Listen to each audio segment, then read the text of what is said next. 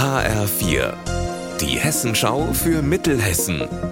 Hier ist das Studio Gießen. Mit Markus Nahloch. Schönen guten Tag. Wer in der Gießener Innenstadt parken will, der muss jetzt tiefer in die Tasche greifen.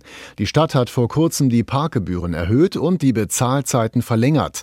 Drei Euro pro Stunde bis 22 Uhr, auch am Wochenende und an Feiertagen. Rund 15 Gastronomen haben sich deshalb jetzt mit einer Beschwerde an die Politik gewandt. Auch Gianoli-Chef Giancarlo Biscardi. Er fürchtet wie die anderen auch, dass Kundschaft aus dem Umland wegbleibt. Unter der Woche merken wir das schon, dass Kunden sagen, wir haben keinen Parkplatz gefunden, es regnet, wir fahren jetzt nicht ins Parkhaus und fahren da woanders hin. Da kriegst du auch mal eine, eine WhatsApp, wir kommen nicht, wir haben keinen Parkplatz gefunden.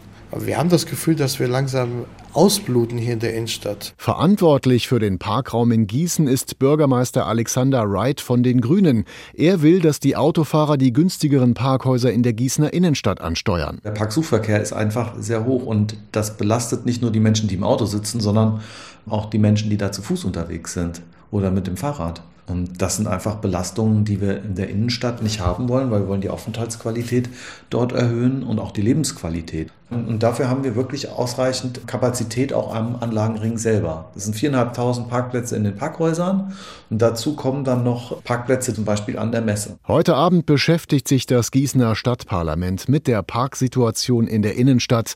Auf die Tagesordnung gesetzt hat es die CDU. Die fordert, die längeren Bezahlzeiten wieder abzuschaffen.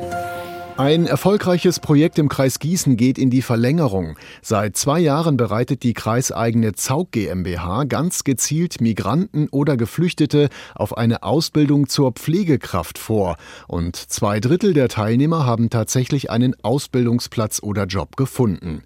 Jetzt übernehmen das Land Hessen und das Jobcenter die Kosten. Wer Interesse hat, kann mitmachen. Es gibt bis zu 22 Plätze beim Projekt Integration stärkt Pflege Plus. Unser Wetter in Mittelhessen. Es gibt kräftige und auch gewittrige Schauer, zum Teil mit Sturmböen. Ab und zu scheint aber auch mal die Sonne. Bei milden 14 Grad in Biedenkopf und 16 Grad in Elz. Morgen ähnlich wie heute bis 13 Grad. Ihr Wetter und alles, was bei Ihnen passiert, zuverlässig in der Hessenschau für Ihre Region und auf hessenschau.de.